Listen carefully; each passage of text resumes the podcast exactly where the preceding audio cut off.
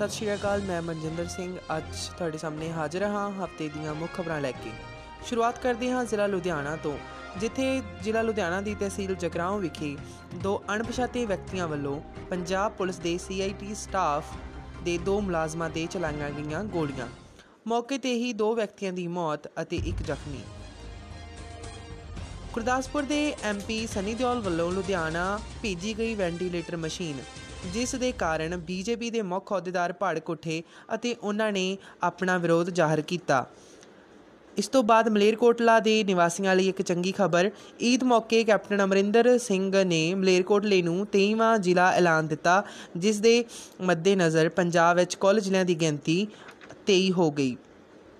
ਸਿਮਰਜੀਤ ਬੈਂਸ ਨੇ ਜ਼ਿਲ੍ਹਾ ਲੁਧਿਆਣਾ ਦੇ ਅਕਾਲੀ ਦਲ ਪ੍ਰਧਾਨ ਗੁਰਦੀਪ ਗੋਲਾ ਨੂੰ ਕੁੱਟਿਆ।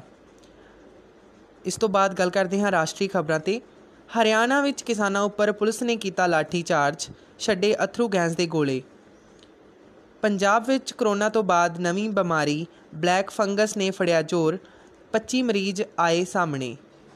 ਭਾਰਤ ਵਿੱਚ ਕਰੋਨਾ ਵੈਕਸੀਨ ਦਾ ਮੁੱਕਿਆ ਸਟਾਕ, ਰੋਜ਼ ਡਿੱਗ ਰਿਹਾ ਹੈ ਵੈਕਸੀਨ ਲਗਾਉਣ ਦਾ ਗ੍ਰਾਫ। ਅੰਤਰਰਾਸ਼ਟਰੀ ਖਬਰਾਂ।